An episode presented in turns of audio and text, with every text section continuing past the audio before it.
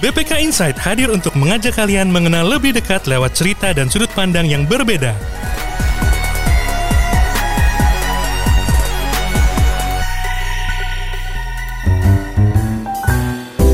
Halo sahabat pembelajar, salam jumpa di BPK Insight, podcast pembelajaran BPK Korpu. Nah, kali ini kita sudah berada di Museum BPKRI ya. Museum BPKRI itu hanya satu, hanya satu ya kayaknya ya. Dan kali ini saya sudah ditemani dengan salah satu eh, apa pejabat yang hanya ada satu di BPK ya.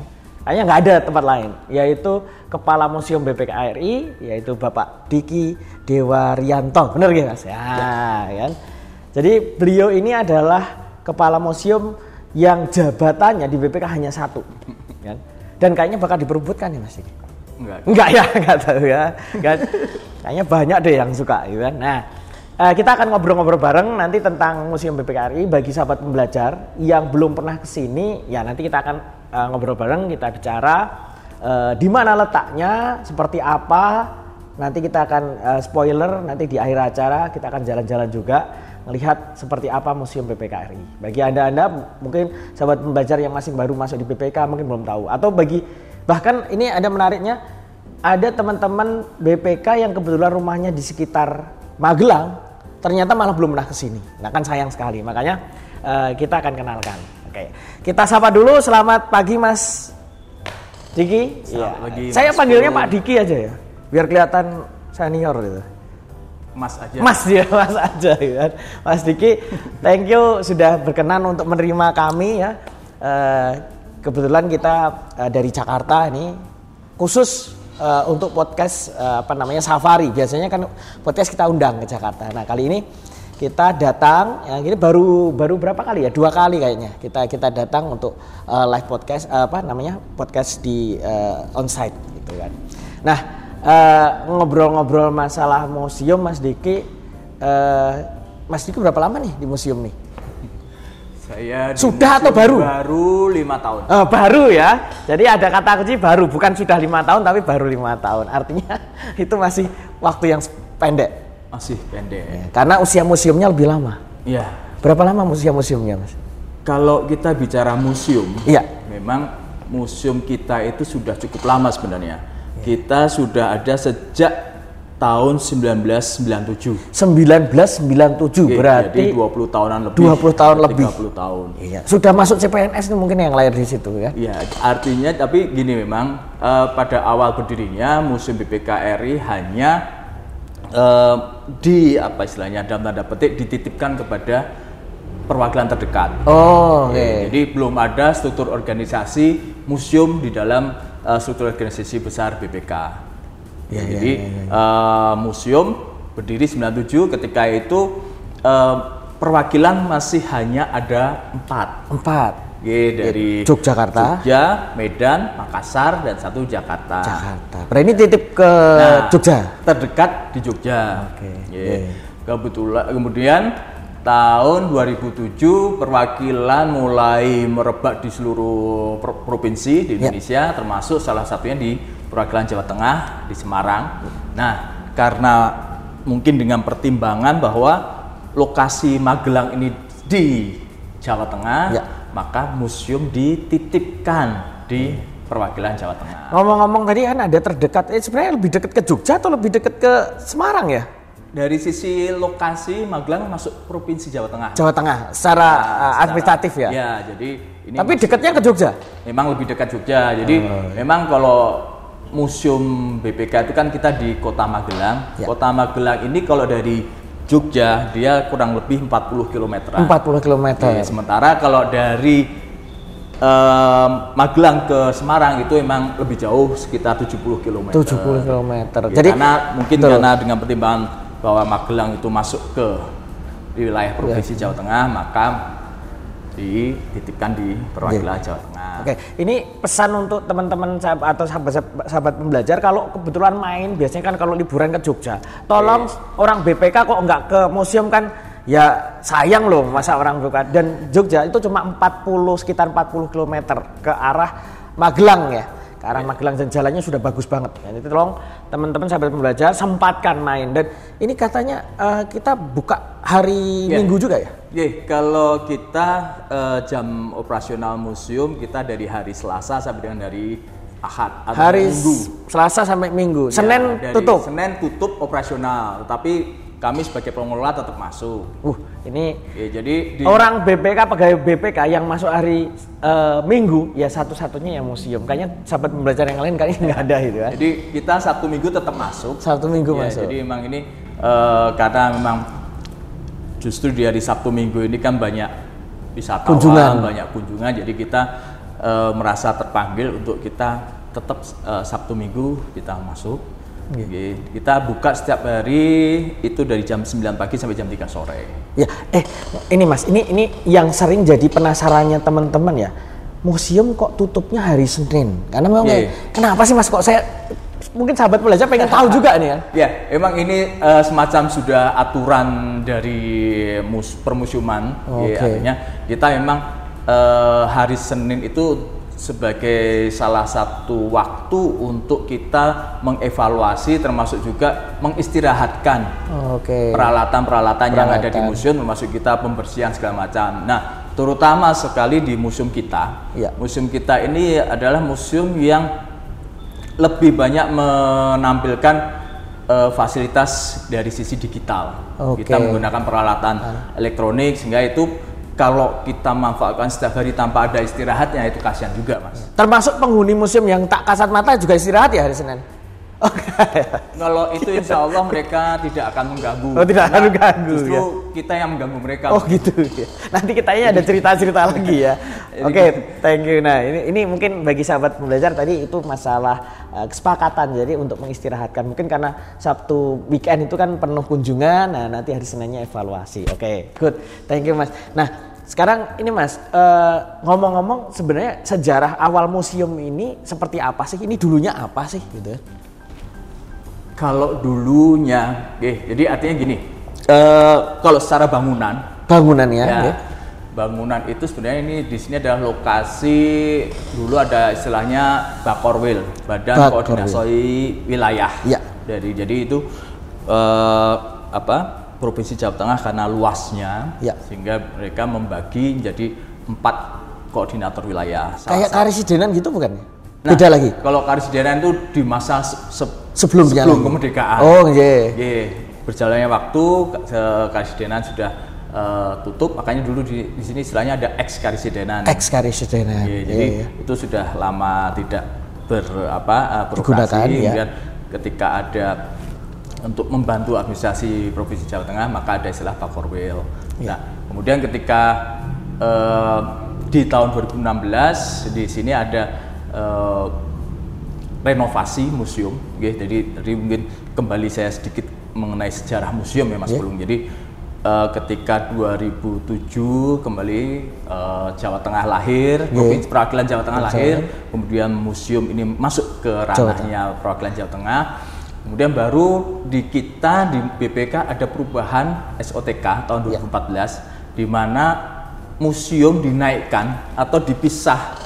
Eh, jadi kita secara ini ada struktur organisasi kita muncul di situ. Lahirnya di dalam struktur organisasi BPK tahun 2014. Iya. 2014 baru Ya, muncul ya. Muncul di situ eh, Museum BPK sebagai eselon 4 di bawah Karo Humas Karo Humas di perwakilan Jawa Tengah.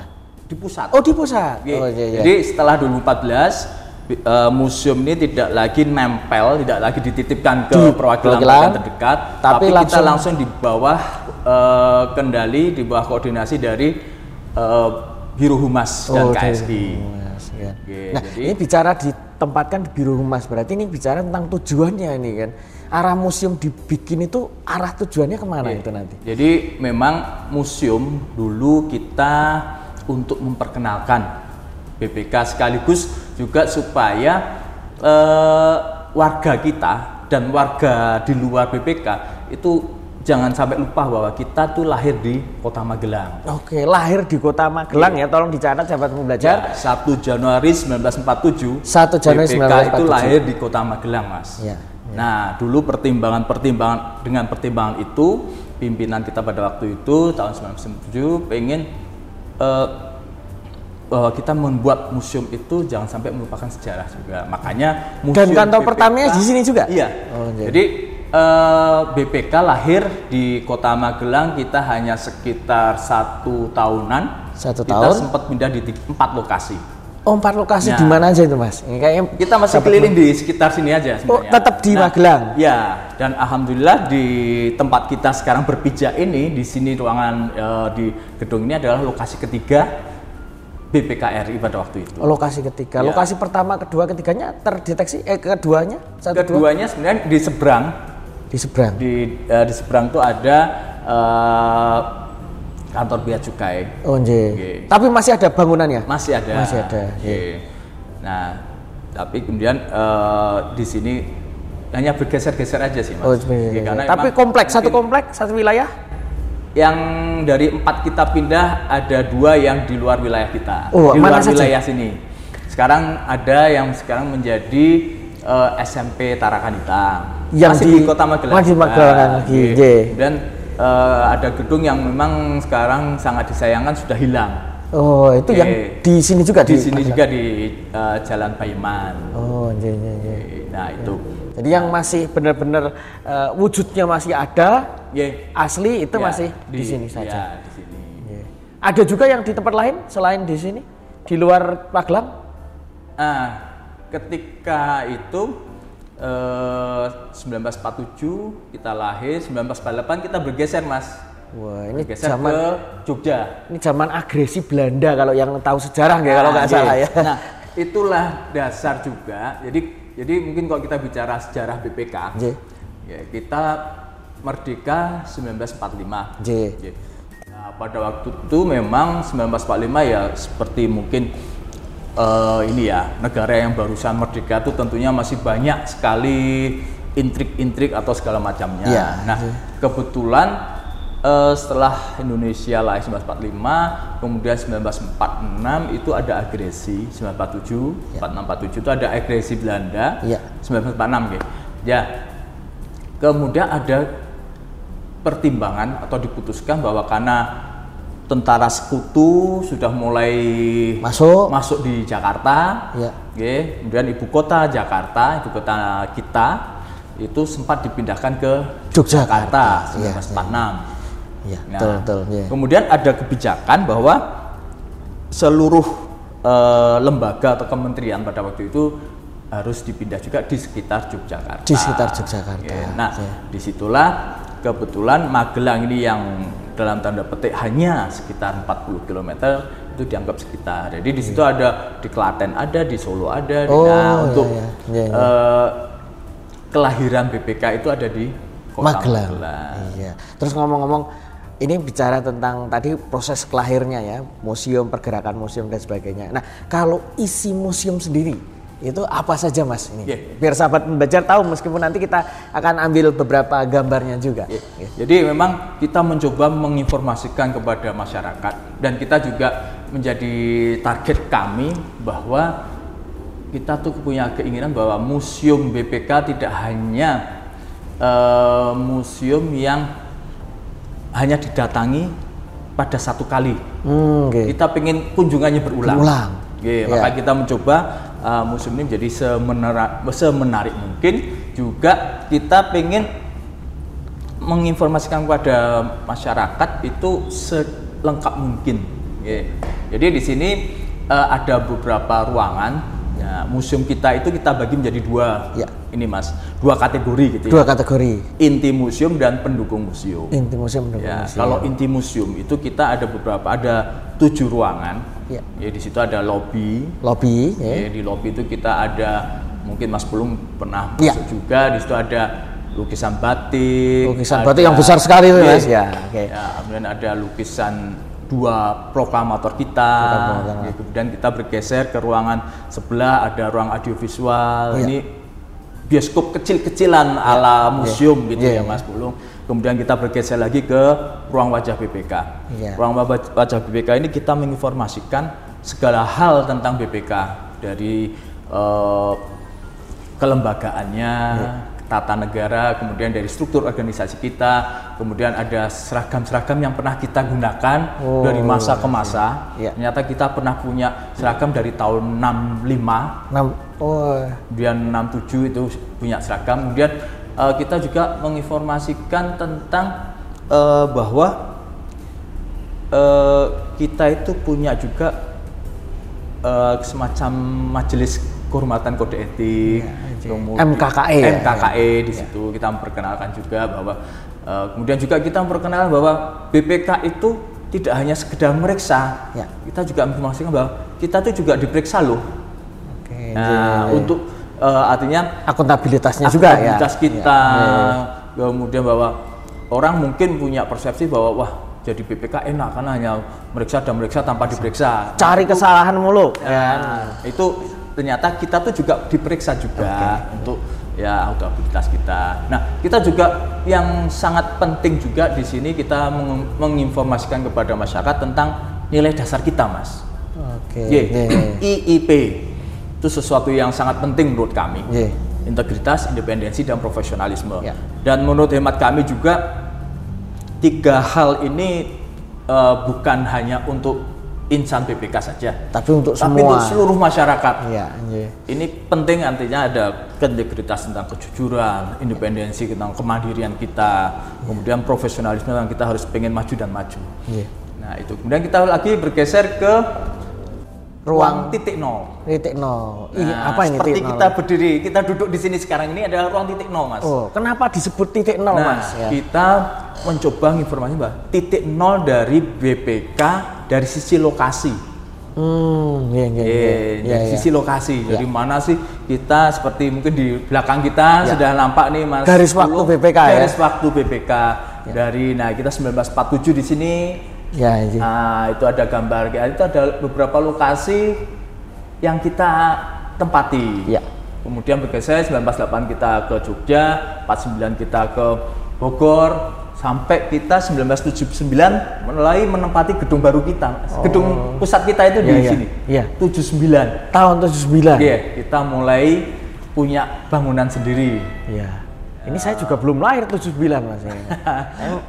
Mas Diki juga Saya- SD ya? Iya. Nggak usah mungkirin umur. Oh, nanti ketahuan, Mas. Nanti ketahuan. Oke. Oke, itu Mas. Titik Nah, nol. ini titik nol. Ya. Kemudian kita juga bergeser ke ruang sang ketua. Oh, sang Nah, ketua. Ruang-ruang Iya. sang, ket- eh, sang ketua ini kita menginformasikan tentang ketua-ketua BPK dari masa ke masa Dari ke- yang masa ke kita masa, bagi iya. menjadi eh, empat periode. Empat periode. Yaitu periode awal kemerdekaan, periode demokrasi terpimpin, kemudian eh, periode orde baru, Ada baru. periode Reformasi. reformasi. Iya. Reformasi nggak dibagi-bagi lagi ya? Enggak, terus setelah itu? kemudian setelah itu kita masuk ke ruangan eh, ruang BPK. Iya. Di situ kita menginformasikan tentang ketua-ketua kita di masa eh, setelah berjalannya undang-undang tentang BPK. Iya. Undang-undang 15. Iya, iya, iya. Nah, ini kalau eh, tadi sampaikan ini isinya seperti ini, tapi ini apakah akan tetap seperti ini atau selalu diupdate nih, Mas? Oke, eh, untuk update secara layout memang kita cukup apa namanya eh, karena kondisional. Iya, iya. Jadi kita memang sudah cukup lama ini sejak 2017 Ya. kita belum eh, update lagi tentang eh, apa tampilan layout. Ya. Tapi kita untuk Sebelum materi- pandemi berarti ya? Terakhir. Iya. Oke. Pandemi mungkin belum memungkinkan ya? Ya. Nah, mungkin nanti juga kita akan menceritakan tentang sejarah tadi perkembangan sejarah museum memang belum selesai mas. Nah kita mungkin dari sang ketua kemudian kita masuk ke Masih ruang- ada lagi ada ruang. ruangan lagi Yaitu? ruang rekam jejak. Rekam Ruang jejak. rekam jejak itu kita menginformasikan tentang eh, prestasi-prestasi BPK, BPK. termasuk juga kerjasama-kerjasama BPK di dunia internasional. Juga kita menampilkan ini yang cukup menarik untuk pelajar mahasiswa. Kita menampilkan foto-foto Foto-foto. teman-teman auditor kita ketika di lapangan. Oke. Jadi bagaimana mereka- Dinamikanya ya?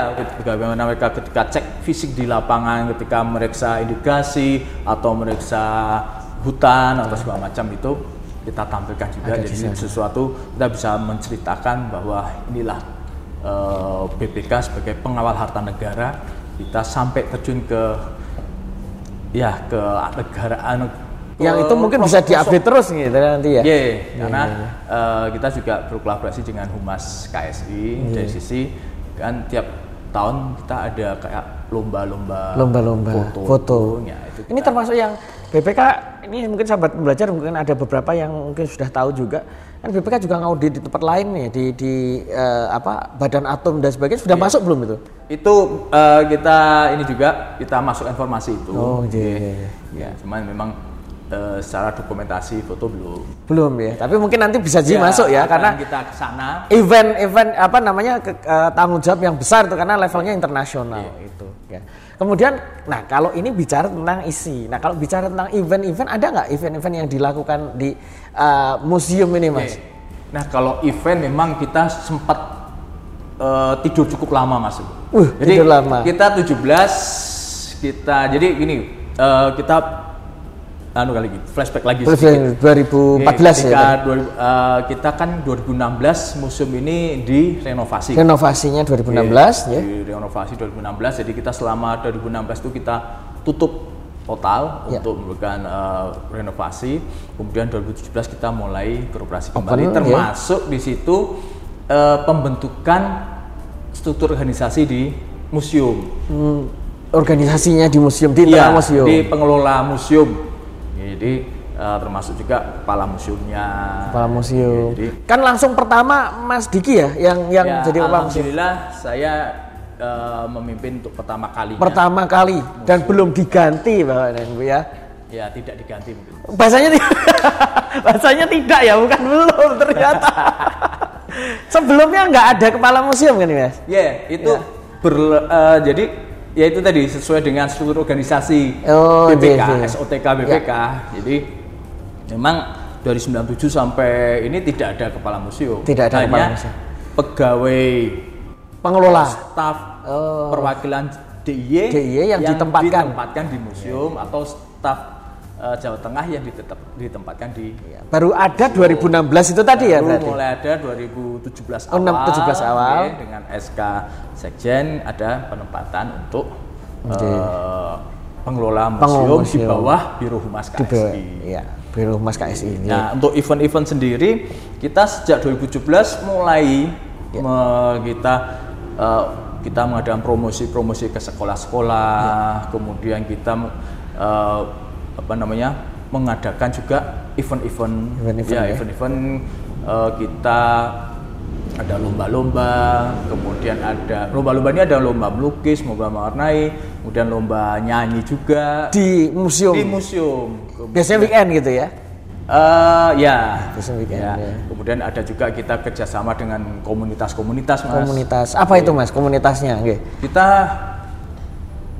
untuk merangkul ini kita kita merangkul sekaligus memperkenalkan museum ini kita untuk eh, komunitas ini tidak hanya yang berhubungan langsung dengan kegiatan eh, artinya dengan keBPK-an atau Hmm. dengan eh, kelembagaan kita dengan komunitas kota tua Komunitas Kota, Kota Tua, Tua itu. Magelang. Jadi oh Magelang ini ada, oh Kota Tua ada komunitasnya. Iya, ada komunitas namanya komunitas Kota Tua. Ini memang benar-benar mereka mempunyai apa eh, visi, misi untuk menggali sejarah dari Kota Magelang. Oke. Bukan yang sering kegiatannya ada apa namanya perang-perangan itu lain lagi ya itu. Yang kan ada komunitas yang Oh, apa? oke. Kalau di Jogja kayaknya, Jogja Semarang Jogja, kayaknya ya. ada juga ya. Oke. Kalau di di sini eh, kita sempat juga bekerja sama dengan sekolah Sekolah, Ya, mereka ternyata punya teater, Mas. Teater. Teater anak-anak itu yang mereka ternyata punya tema tentang perang. Oh, Oke, iya, iya. kebetulan di ya di kalau kita bicara teknis ya di SMP Negeri 1 di sana itu dulu tempat berkumpulnya tentara pelajar. OTP, TP. Iya, TP. Nah, di iya. situ kemudian gugurnya salah satu di yang menjadi pelajar di sekolah tersebut. Ini mereka kenang, kemudian mereka visualkan menjadi kayak drama, Drama, perang iya. gitu. Ya. SMP 1 sini. SMP 1 sini itu Magelang. kita tampilkan, kita tarik tampilkan ke museum. Oh, iya, iya, iya, kita iya. kerjasama. Kemudian juga ada em, apa namanya komunitas-komunitas, ada komunitas pinggir kali. Ini mereka komunitas yang eh, menggali dari sisi bahasa. Oh. bahasa kuno, bahasa Sanskerta. Sanskrit. Wah. Eh, Hono Corokot Iya. ke ke sana. Jadi sampai eh, tulisan-tulisan yang gitulah. Iya. Itu mereka kaji. Nah, itu kita termasuk juga eh, komunitas-komunitas yang kalau kita bicara kekunoan juga komunitas-komunitas yang kekinian yang kita rangkum. Kekinian. Contohnya Contohnya komunitas eh, apa? Dekes. Dekes. Mobil-mobilan kecil Oh, itu. iya, Nah, iya. mereka eh, ya mereka berkegiatan di sini, kita ajak mereka untuk yo kita pokoknya bagaimana me, apa mempadu padankan Dekes dengan museum. Oh, iya. Ya unik juga karena eh, di samping mereka apa namanya mobil-mobil itu eh, ya seperti kalau lomba dekas itu ya ada cepatan segala macam. Ini juga mereka menampilkan mobil-mobil dekas yang yang ini kendaraan-kendaraan yang kuno-kuno juga. Oh, ada ini ya? Yang untuk menyambungkan saja. Oh, iya. Jadi saya malah baru tahu juga ada juga yang ya, versi kuno ya. Dekas yang kendaraan-kendaraan mobil-mobil kuno. Jadi iya, iya. ini yang ya ya walaupun sedikit nyerempet eh, museum kan orang masih punya konotasi konotasi bahwa museum itu sesuatu yang menceritakan kekunoan. Kekunoan. Nah, Tapi sebenarnya museum itu tidak hanya kekunoan tapi kekinian juga Iya, gitu kan. iya. Kuno kini makanya namanya garis waktu itu kan dulu dan sekarang. Iya. Oke. Terus ini ini ini eh, mungkin saya ada pengalaman. Jadi saya tuh naik salah satu maskapai. Maskapai saya nggak sebutin nanti iklan nanti kan, kan. Tapi ada lah ya ceritanya maskapai dan kebetulan saya lihat di salah satu majalah maskapai itu menyebut Magelang, salah satu museum di Magelang yang itu menjadi recommended untuk dikunjungi. Ya. Itu bisa seperti itu gimana ya Mas ya? Ceritanya kan Ya, apa hanya Magelang nih ya apa museum BPK yang yang cukup ini di Magelang nih waktu itu. Ye, eh, sebenarnya ya alhamdulillah memang kalau kita eh, Itu maskapainya warna hijau kalau nggak salah itu. kok dipertegas ya. oh iya, kan saya nggak nyebut merek gitu. Ya. Gitu. Jadi memang eh, kita mencoba untuk selalu membaur, Mas. Ye. Intinya gitu, kita membaur, kita bekerja sama, berkolaborasi, kita eh, bekerja ke, eh, jadi akhirnya dari sini kita juga ngikut juga eh, kegiatan-kegiatan wisata di Kota Magelang. Oke, Jadi ye, ye. memang museum itu kita di sini punya dua arah, artinya dua induk ya. Jadi setelah kelembagaan kita masuk ke dalam dunia pendidikan, Ya. tapi kita juga masuk juga ke dunia wisata. ya. Nah, di sini Magelang selalu mengupdate informasi-informasi tentang kewisataan yang ada di Ya. Kota Magelang. Nah, kita ikut tidak hanya di Kota Magelang tapi juga di kabupaten. Ya. Ya, jadi di Kota Magelang memang ada dua. Nah, ini kita membaur dengan mereka. Ya, itu salah satu eh, sisi positif. Jadi kita ikut keangkat. Ya, kita memang eh, terangkat ketika eh, ada kegiatan-kegiatan wisata, walaupun itu di Borobudur, walaupun itu di eh, kabupaten, tapi kita ikut juga eh, ke paket-paket wisata dari mereka. Termasuk juga kita eh, baru ada pembicaraan awal dengan TWC yang Ya. terkait dengan TWC ini apa Mas? Taman Wisata Candi. Oh, Taman Wisata Yeay, Candi. Yang sekarang termasuk juga TMII itu kan kan di Oh, bawah TBC pengelolaan TBC. tamannya. Iya, ya. iya, iya, iya. Nah, ini kita eh, Kota Magelang ini baru me, apa namanya? baru mencoba untuk bekerja sama dengan TBC. Nah, kita diajak untuk ikut rembukan ya, kita siap saja. Ya, ya, ya. Jadi ya ya, kalau ada ide-ide dari Ya. kita intinya untuk kemajuan dari Kota Magelang khususnya atau Magelang pada umumnya. Iya. Nah, ini Mas, eh, ini kan kebetulan sahabat pembelajar. Jadi teman-teman yang dengerin podcast kita, eh, yang nonton podcast kita kan sahabat pembelajar ini kan orang-orang BPK. Ada yang BPK, ada yang luar juga. Nah, eh, kira-kira kalau saya misalnya ini teman-teman sahabat pembelajar yang ke museum BPK itu, saya kira-kira akan dapat pembelajaran apa saja sebagai orang BPK nih? Kira-kira apa aja, Mas? Kalau ke orang-orang BPK secara internal tentunya untuk masuk ke museum itu banyak sekali informasi. Nggih. Nggih. Eh, dan kita kalau ya katakanlah kalau dengan Mas Pulung dan teman-teman Badiklat kita sifatnya bukan mempelajari tapi justru kita sharing. Sharing, ya. Artinya dari sisi kesejarahan mungkin ada update informasi yang kita Ya. mungkin kelewat itu bisa gitu s- eh, untuk yang informasi-informasi ya. Kemudian kalau untuk mungkin teman-teman BPK yang yang baru baru bergabung dengan BPK, uh, ini banyak hal mungkin tentu saja berdirinya BPK itu seperti apa. Ya. Kemudian informasi tentang uh, set, uh, apa sih struktur organisasi struktur BPK. organisasi perubahan-perubahan struktur organisasi Ya, BPK Struktur, struktur perubahan BPK, struktur organisasi BPK dari 96 sampai uh, sekian sampai sekarang. Kemudian juga uh, apa termasuk ini juga Nggih, garis waktunya lokasi Nggih, BPK lokasinya. itu di mana aja sih? Jangan jangan sampai warga BPK taunya BPK itu dari dulu sampai sekarang ya di Jakarta Di Jakarta terus, Oke. iya, Nggak seperti iya. itu. Kemudian juga informasi-informasi ketua-ketua BPK, Iya. terutama dari sisi kehumanisannya. ya Iya. Jangan sampai terus, oh ternyata Pak ini tuh pernah jadi ketua BPK ya. Wah, seperti itu. Iya. Bahkan- kita harus menjawab. Nggih, ada yang menarik ya kalau nggak salah saya sempat eh, ke museum di Yogyakarta itu di Museum Kraton dan saya juga pertama tahu itu di sana bahwa Sri Sultan Hamengkubuwono ke-9 almarhum itu adalah ketua BPK ya kalau salah. Iya. Cuma Iya. kayaknya lebih lengkap sana kayaknya koleksinya ya. Kan nggak boleh ditarik ya.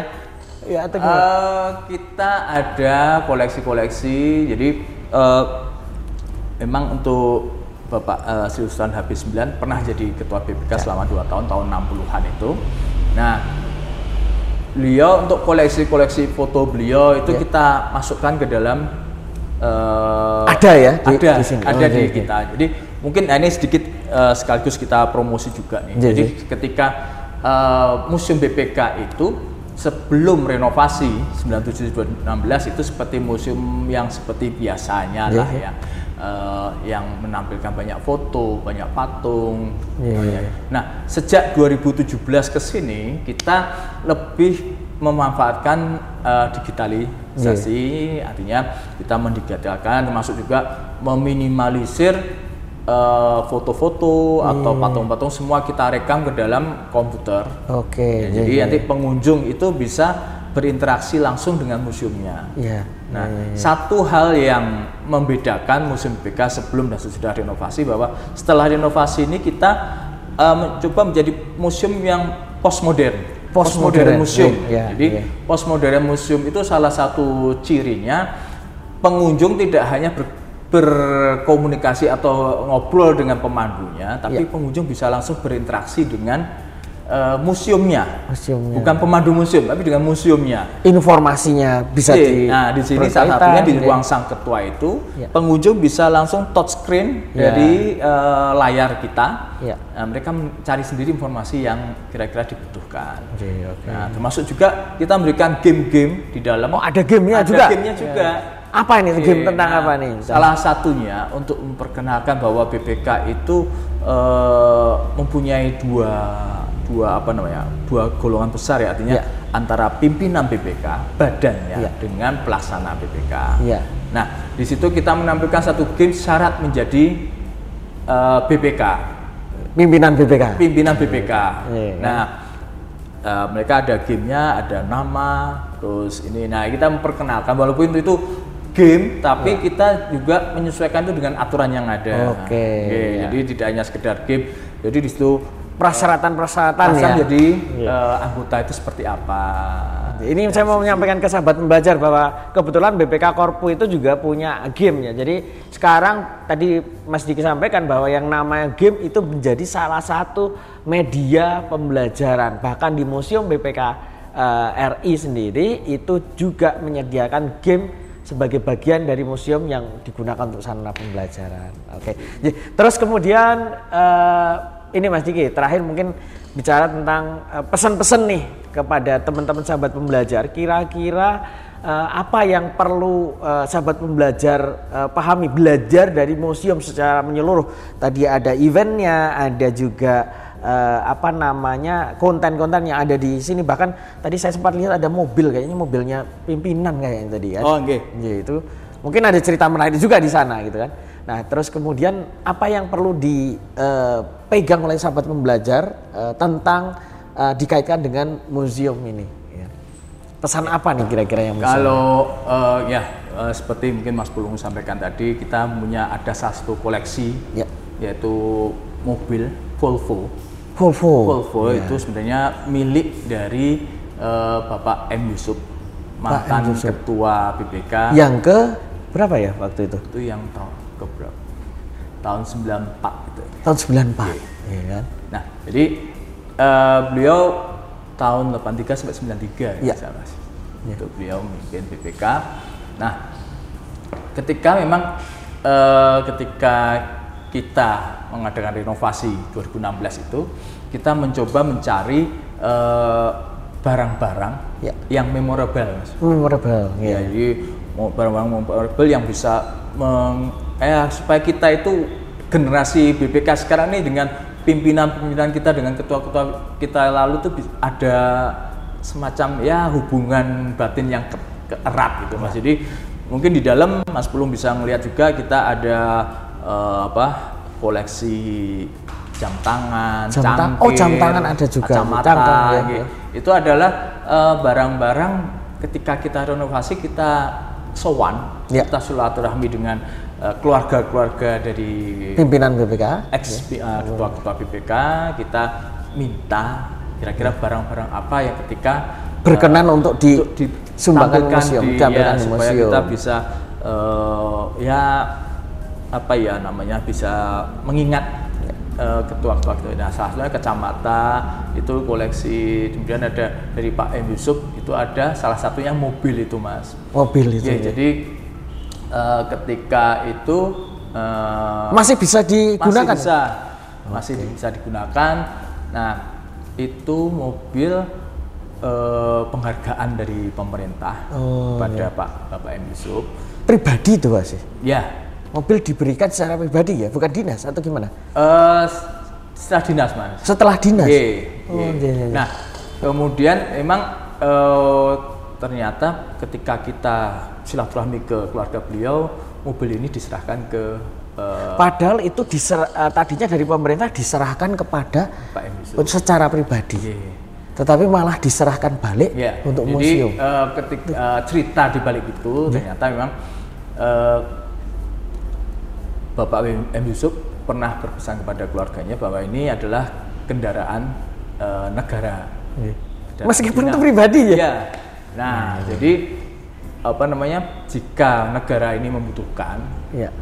serahkan saja. Iya, iya. Nah, kebetulan alhamdulillah ketika kami ketika dulu pada waktu renovasi itu ke sana itu dianggap sebagai negara sedang membutuhkan. Iya. Terus kemudian malah diserahkan. Ya, dan yang unik dan ini sangat luar biasa menurut kami bahwa ketika tahun 94 Ya.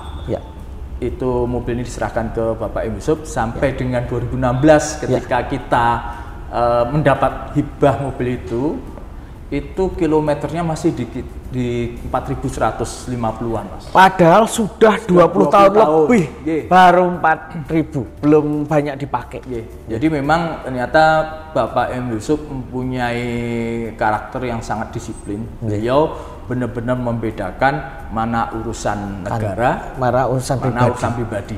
Jadi ketika itu dia Berkaitan dengan berkaitan urusan dengan negara, negara dia baru gunakan gunakan. Tapi di luar itu belum. nggak pernah dipakai. Makanya secara selama 20 tahun mobil ini di penguasaan beliau Iya. kilometernya masih di 4100-an itu. Di balik yang hanya mobil tetapi ada cerita luar biasa. Kita kalau cerita panjang ini nanti bisa 3 jam 4 jam nggak selesai. Sayang sekali kalau sahabat belajar pengen tahu ya harus datang ke sini ya biar dapat Nah, gitu. Itu tadi nyambung yang Mas Pulung sampaikan bahwa kita terutama Yeah. warga BPK tentunya wajib lah Yeah. sekali waktu hadir di Paling tidak hadir. hadir. Ketahuan nggak sih mas orang yang pernah hadir ke uh, museum sini? Kita ada eh, Buku tamu gitu ya? buku tamunya Iya. ada. Iya. Kemudian, nah memang berjalannya waktu mungkin Mas Pulung juga bertanya apakah ketika pandemi ini Iya. museum akan seperti apa? Iya betul betul. Iya, Ini pasti sahabat belajar pengen tahu Oke, juga nih kan. Jadi memang kita sejak Maret 2020 2020 ya dinyatakan pandemi. arahan juga dari Pak Sekjen juga Ya. dari Kepala Biro Humas kita tutup. Tutup. Full tutup Nah, ya. Tutup Iya. kita tidak menerima kunjungan dan kita tidak berkegiatan. Iya. Nah ini juga ini juga ya artinya memang kondisi itu memang kita pengunjung utama sebagian besar adalah pelajar. Iya. Nah pelajar pun pada waktu itu juga sekolah libur. Work from home, eh, apa eh, school from home, ya kan? Jadinya semua nah tapi kita selama jadi kita Maret 2020 kita tutup operasional semua sampai di akhir 21. 21 baru mulai di Dua open. baru buka gitu. Oh, 22 baru buka. Ya, baru Iya. awal tahun ini kita berarti Dengan protokol kesehatan. Ya, Iya. kita sudah eh, melalui beberapa simulasi dengan eh, Satgas Covid Kota Ya. Magelang. Ya. Kemudian kita juga sudah sebenarnya kita sudah ini Mas, kita sudah mengantongi surat izin untuk berkegiatan sebenarnya Oh, dari, iya, iya. dari Satgas Covid Ya. dalam hal ini dari eh, Pak Sekda Ya. Kota Magelang.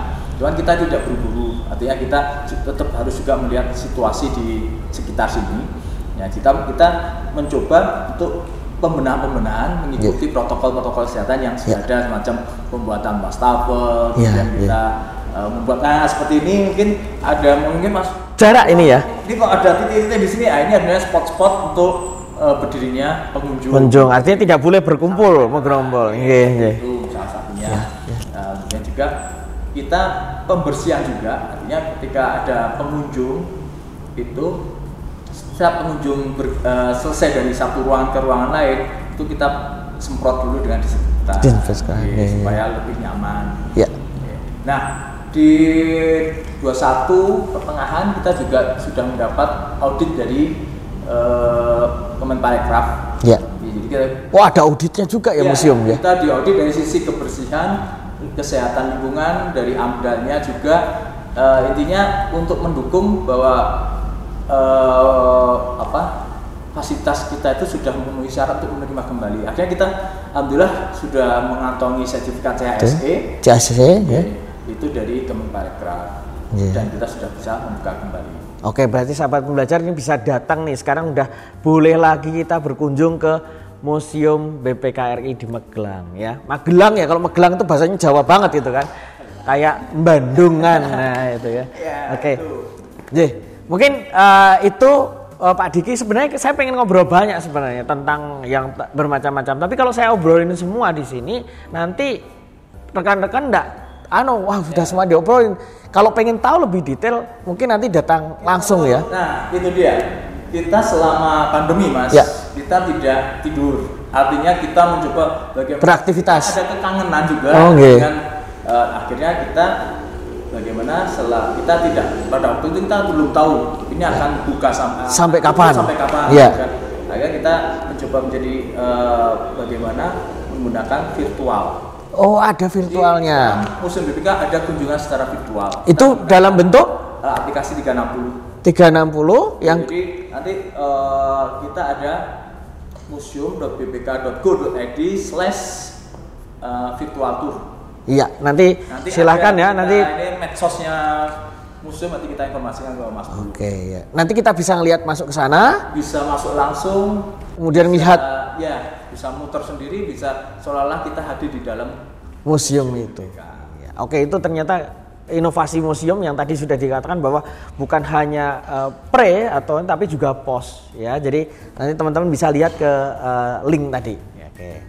Mungkin itu dulu Mas Diki terima kasih sekali kita sudah diperkenankan untuk lihat-lihat dan kita mau lihat-lihat jadi nanti eh, teman-teman juga bagi yang melihat yang video podcast ya jadi bukan hanya audio saja nanti bisa lihat juga gambar-gambarnya seperti apa museum dan eh, kita ucapkan mungkin ada terakhir kata untuk teman-teman sahabat pembelajar di BPK Raya ini Mas Oke.